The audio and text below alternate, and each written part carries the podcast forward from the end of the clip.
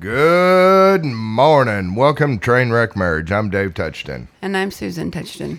Hey, we took uh, two weeks off, and uh, it's been kind of chaotic in our world. Uh, we moved. We've uh, got into the new place, um, and uh, we still have all of our stuff, for let's go 95% of it out in the garage because we're remodeling the house. Um, and we have three three rooms done. We have eight or ten not done. Um, but it's it's a work in progress, and it kind of reminds me of of, of just uh, who we are in Christ, um, because it, it is a work in progress. And I think of you know uh, when you surrender your life to God, He wants every room of the house and uh, some are completely under construction, some are completely destroyed, and some are full of crap. Um, kind of like our garage that we really don't want everybody to see. That's why we don't leave the garage doors open all day long. Um, but it really is, uh, you know, there's a lot of parallels with where we're at in this house move and also where um, our lives are at. And I think everybody's life is is similar. And uh, if you don't believe me, dig around in your life a little bit. You'll probably find those places under construction. Some are done more than others. Some rooms are good. Um, we moved into two of them, no problem.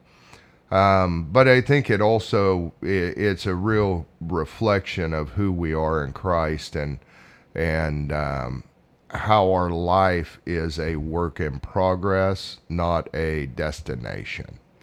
Well, and I think, you know, about yes, we're in two rooms, but those two rooms are holding, you know, we don't have a dresser in there yet. And so the clothes are on the floor. And um, just kind of chaos is the word that's come into mind this morning.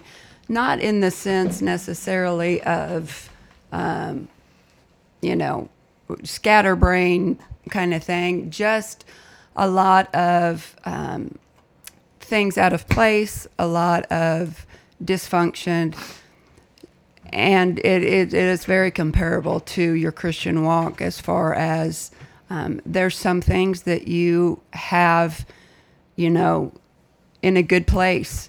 Um, and then there's others that's just chaotic and messy and, you know, during this move and this construction, ideally, we would be able to take off a month or so and get everything done on the house, but we don't have that luxury.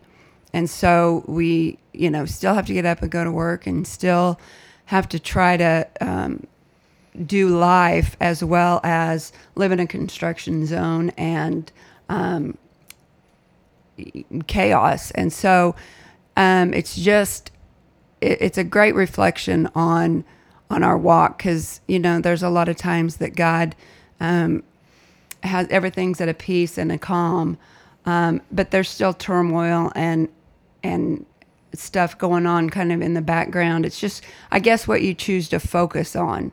Um, even though we're living in a construction zone and we're living in chaos, um, we still go through our days. We still make our commitments. We still do what we need to do. And, you know, I think that's just a good example of our walk with Christ, even though things may not be going our way and things may be a little obscure.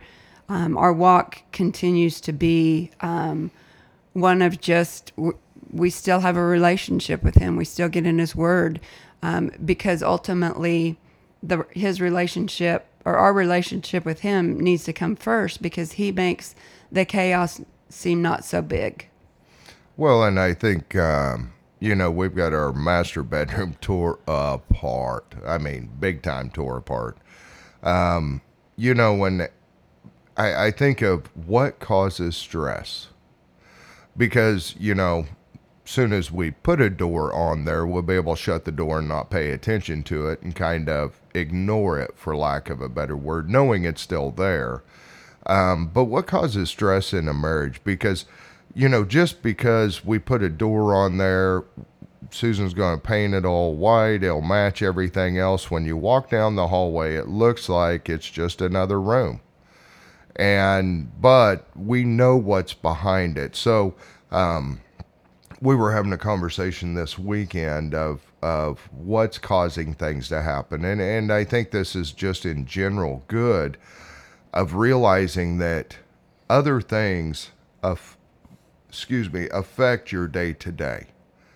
Um, and sometimes that room with a closed door that's in complete disarray is a spot you don't want to get near because it, it whether it's depressing, whether it upsets you, whether it's you know identifying the real root of the issue that's inside of you. And uh, it doesn't matter if you're angry, doesn't matter if you're sinning, doesn't ma- it doesn't matter what it is, honestly. But what is the core of the issue? Because what I've found is, you know, we treat a lot of the symptoms of, you know, well, they're doing this. I, I mean, I think of, you know, some of the addicts I've talked to that whether it's drug or alcohol or no matter what it was, they were trying to escape from reality, which means their house was disor- eh, disorganized. And so to numb themselves of that room that's in there that they didn't want anyone to know and they they they really can't deal with that room. And so they cover it up with drugs or alcohol or gaming or watching TV or you know there's a whole list. Uh, overeating. Um, but like we were talking this weekend, how do you get to the source of the problem and give that to God? Surrender the actual issue, um, which in our house is currently the master bedrooms in the worst disarray with sheetrock off the walls, walls removed, all kinds of things. Um, but that causes stress and causes the way we react. So, what what is that root cause for you? And some of them are not. They're not going to be real obvious because you know the surface issue that is going on tends to take our focus of this is happening and I'm upset or I'm whatever about this one issue. But the more you drill down, that's usually just the equal sign and here's the result. What's the core and and right now um you know, our master bedroom's a good example. Granted, the rest of the house is not great, but it's not near as bad as the master. Well, and thinking about some of the conversation we had this weekend, we got to spend eight hours in the car together coming back from Texas. But, um, you know, the things that we tell ourselves, um, you know, and and seeing yourself the way that God sees you, and that's really kind of difficult for me because um, I don't feel worthy. I don't feel like um, I'm good enough, or all these things that my mind tells me. And then when somebody treats me the way that you know I don't feel like that hurts my feelings or makes me feel bad or whatever, it just reiterates the things that I say about myself um, instead of really paying attention to what God says about me and not, you know, my question to myself was, what can I be more focused on what God says about me than what others say about me? Generally, what happens is when others um, say something or puts me down or makes me feel a certain way, then that's what I choose to believe because it's louder than what the sm- still small voice of God is. Instead of um, believing the truth that I'm a child of His, that, um, you know, we're all children of the King. So, how do we live our lives as children of the King versus what either others say about us or what we tell us, tell ourselves about ourselves? Well, and I, you know, a good friend of mine says regularly, um, I get up every morning and I brush the hair of my enemy. Really think that through because right now, your head is your biggest enemy. Because not only do you have the past of what's happened to you, you also have what's currently going on. And, you know, when you're only dealing in your head, it's a problem.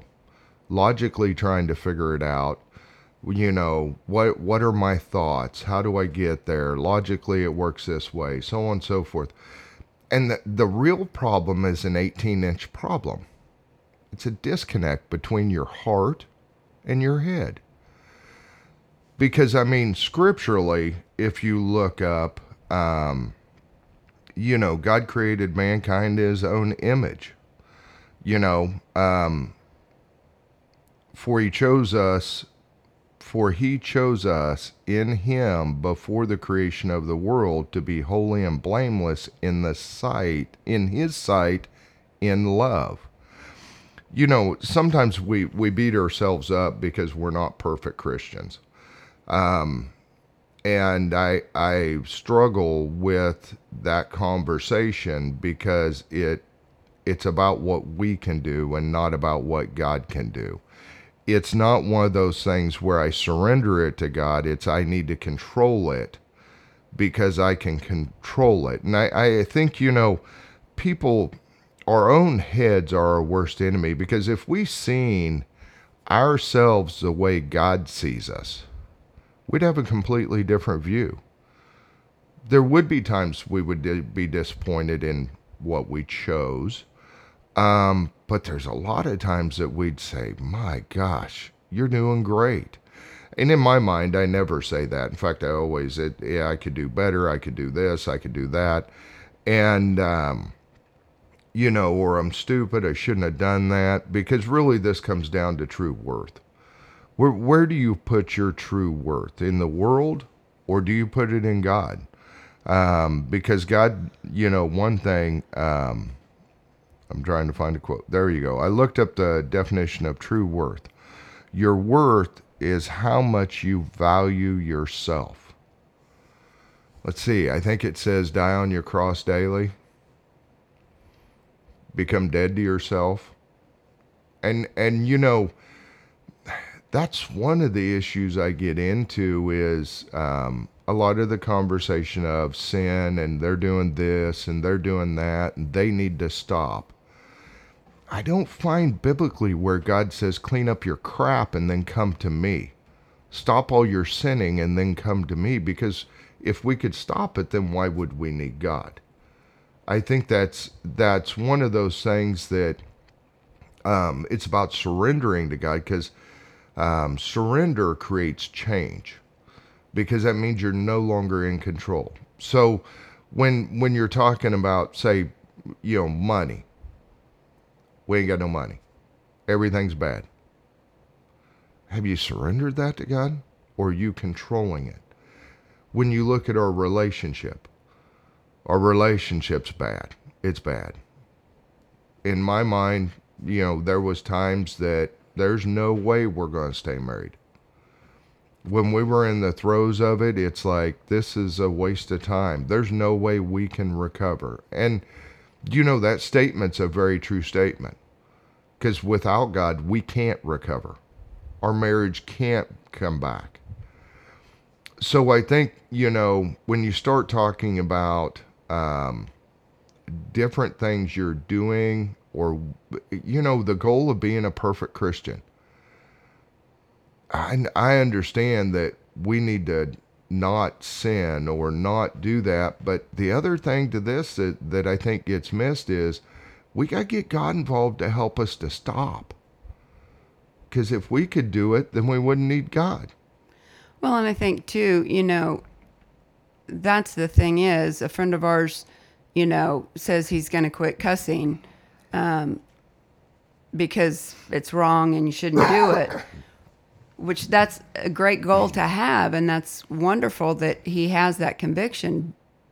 But i asked him so how is he going to do it? Because you can't do it in and of yourself. He can't just flip a switch and say okay i'm done cussing or i'm done drinking or i'm done smoking or i'm done overeating or i'm done. It's not something that we can do on our own and that's why we need god that's why it has to be a surrender you know surrender this particular, whatever it may be, and it may be several things, you know, we've got to surrender it to God. And trust me, it's not easy because when you're in the middle of it, um, you know, I generally don't think, oh, I need to turn this over to God because this is my struggle without slowing down and really saying, you know, I want to do this bad habit, I want to overeat, or I want to do whatever the case may be, instead of really stopping and saying, okay, God, I'm not really hungry, but I, that's my go to of, I'm stressed, I'm anxious, I'm tired, I'm depressed, I'm whatever. So I'm going to go get ice cream or chocolate or whatever um, instead of going to God first because I want that immediate relief. I want that immediate fix when sometimes God lingers and doesn't fix it right away. Um, but it's the act of, and the more you surrender, the easier it becomes and the more frequent it can become because it be, then it becomes a habit. Well, and I think just because God doesn't take it that moment, you can try not to do it. But at the end, it's about surrendering it back to Him. It's not about you trying to stop it because you can't stop it. Um, you're fighting against Satan who's trying to keep you wound up and so you need the Holy Spirit to help guide you. I am not saying people are con- not convicted to stop doing things. That is not my point in this conversation. But my point in this conversation is in your head, when you feel like the rules are being broken and you need to be better, then it's one of those things that you will lose because that is not the way we're built to fight Satan. We're built to fight Satan with God, the armor of God. So if God's not involved, and and you know, I had a deal um, that I've, I've dealt with on and off for decades, lust here and there, and I just gave it to God. And I'm here to tell you, it didn't go away. It was three months later and I gave it to him. I still did it sometimes, but I gave it to him. And then we went to service which was not normal for us, and God grabbed me and took it. Well, we think sometimes that, you know, well, just because he hadn't taken it right now, you know, I need to fix it. I got bad news. You can't. You can fix it for a day, maybe two but it's about what your heart is. Where what is your heart in this situation to be a better Christian? He doesn't want better Christians. He wants surrendered Christians. Big difference.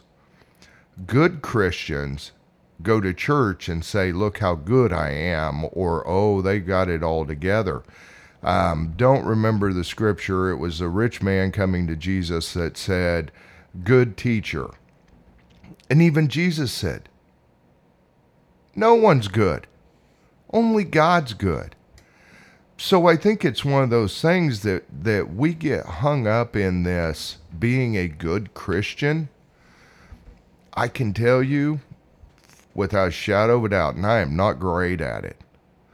But if we can figure out how to stay surrendered, and when the problems happen. And I don't care if you have control issues. I don't care if you're worried all the time. I don't care if you're negative all the time. I don't care if you drink all the time. I don't care what it is. At the end of the day, if you're not surrendering it to God, then you've lost. You automatic now you're just fighting in your head. So I think it's one of those things that again, it's an 18 inch problem it's a problem between your heart and your head. We're a whole lot more hard on ourselves, probably than God ever has been. And that's part of Satan's trick to keep us wound up and focused on us and how bad it is and how this or that or whatever the situation. I just um you know it's it's one of those things that when you really start focusing on most of our problems that we have as a couple, as individuals, as a family, most of them, if not all of them, are because we're not involving God in the conversation. We're not surrendering that situation to Him. Um, we're wanting to control it because we know a better way or a better outcome, or surely God would not give me more than I can handle. Don't know that you'll find that biblically, but good luck because when he gives you more than you can handle and you're stressed out, overloaded, you're you're out of control, you don't know what to do, what do you do? You go running back to Him. So it, it's one of those things that I think sometimes in our marriages, um, we, we get frustrated with more our house individually not being right, and it comes out on our spouse because we're upset by the way we are, not really by the way they are. Yeah, we'd like them perfect, which Susan's lucky because I'm almost perfect. As she gives me that smile of, you're an idiot. Um, but I mean, seriously, it's one of those things. I, I think surrendering to God and letting God guide you on this stuff um, is really where it is. Um, and praying for your spouse that God's will happens and cut them some grace. Because Lord knows I've needed grace over the years, and I still need grace because I'm not perfect. I am flawed in every way, but God's working on me and changing me. Well, and I, I guess that's the whole point is we're all a work in progress. And so if you think that you're going to have it all figured out or that your spouse is going to have it all figured out or that you're going to be perfect or your spouse should be perfect, um, it, it's all a work in progress. And God didn't call us to be perfect. He called us to be holy like he is holy. Um, and just, and we can't do that on our own. And again, it goes back to the surrendering and, it's a difficult thing to remember to to surrender whatever's going on at the moment. And so um, you know i guess i would just encourage you today and speaking to myself as well that um, the things that are holding you back or the things that are making you depressed or frustrated or whatever just give it to god because he's the only one that can you know take it. I there's as perfect as David thinks he is. Um, you know, there's a lot of things that hurt my feelings, that frustrate me. Um, but I can't ask God to change him. I've got to ask God to change me and how I handle it and know that God loves me more than David does. And David's just yes. a human being and he's going to talk to me in ways that I don't, you know, like, or in, we're going to have conflict, we're going to have difficulties, we're going to have struggles. Um, and just knowing that if I place it in God's hands, He can direct it, He can take care of it, He can handle it. It's not my responsibility. Well, I think you bring up a great point. We can't change our spouse. Right. But God can change anyone. So that's a real question. What are you praying for your spouse? What that they change? Because that's a wasted prayer. Because odds are it's something inside of you that needs to change as well. Not saying your spouse is perfect and got it all going on and doesn't need God's help and doesn't need God to be involved. But what I'm saying is you can't change your spouse. And at what point do you realize they're a gift from God? You know, I, I think of Joyce Myers years ago. I was listening to her during a period, and she said, If you're that unhappy with your spouse, leave them because I guarantee you there's somebody else that would love to have them. And I think sometimes we get so focused on what's wrong with each other and how they don't meet our needs and how they're not the person that we want that we kind of lose sight of the blessing of the person. You know, when I and I'm horrible at this, so I'm preaching to myself, not really you guys at this time. But realistically, I mean, uh, Susan does a huge amount. She's she's painting every night. Plus, we're trying to keep laundry up. She does really a phenomenal job. When you really step back and look at everything, does she have flaws? Absolutely, because we all are flawed and broken. But what would I do without her? Let's have that conversation. What if she wasn't in my life? you know, sometimes it's so easy. We we have a kid we work with that uh, no matter how good it gets, there's always problems. It's never enough, and I think we do that in our marriages sometimes. It, they're they're better than they were, but they're not as good as dot dot dot. Uh, Whether it's someone on Facebook with a perfect world or someone it doesn't really matter. I, I mean, I think sometimes we we does, don't realize how far God's taken us at the time, and because it's just common, it happens every day. So we assume that this is the new normal. So how do we make it better, or we expect it to get better? And I think that's that's where we kind of get into a struggle in our mind, and we're not looking at them from our heart perspective of what God's really given us and how blessed we truly are. I mean, we've been married coming up on, we're 27 and a half years. We're coming up on 28 years of marriage. How many people in this world can say that at our age?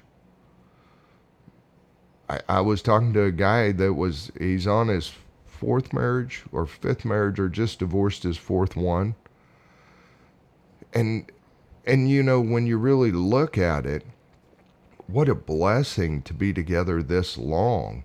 Hadn't always been easy, sometimes have been horrible on both sides.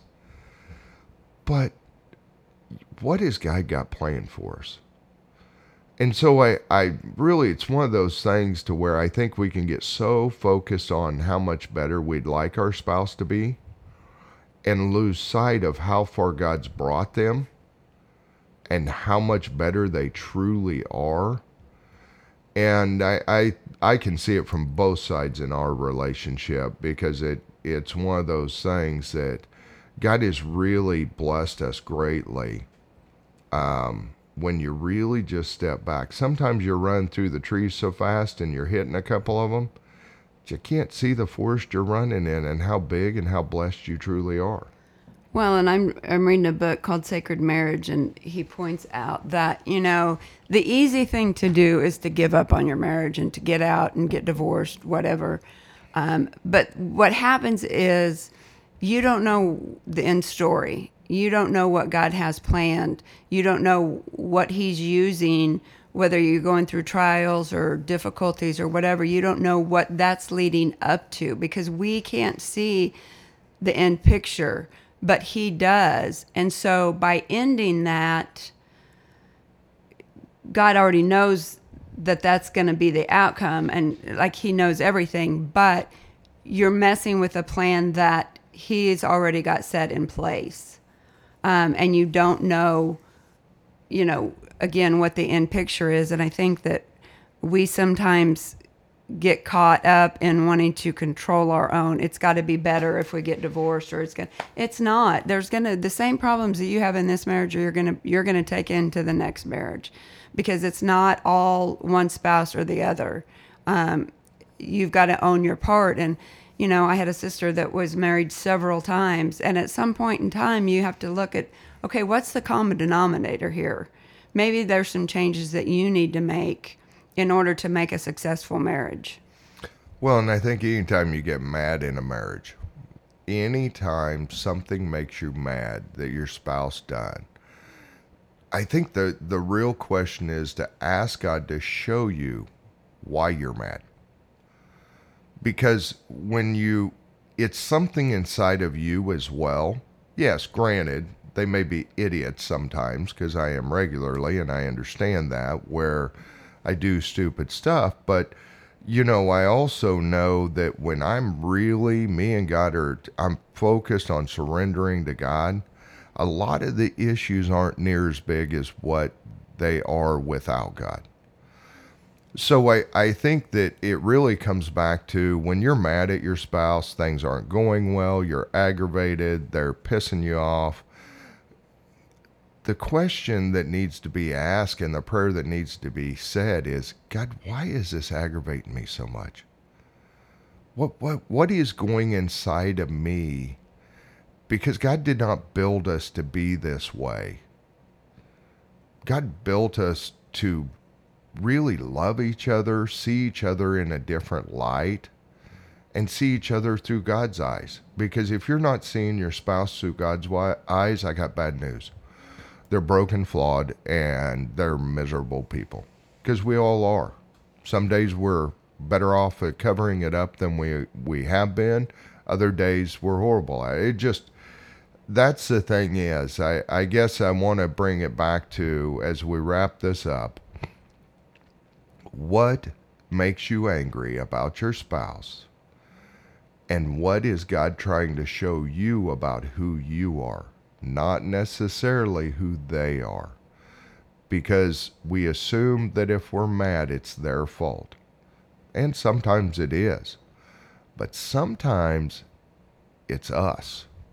And I think we've got to be cautious and give each other grace when we are mad and really uh, analyze and take it to God and say, God, show me if something in me needs to change. If it's me that's not seeing through the right lens. Because honestly, that's the only person we can change is ourselves. And God's the only person that can change your spouse. So we're out of time as usual. Um, just went fast. It's been great. Uh, we'd appreciate if you'd share this and uh, let other people know that this is out here because the thing is, we know God's having us do this for a reason, and it's just not to kill 30 minutes once a week. So, hey, we love you all. We hope you have a great week.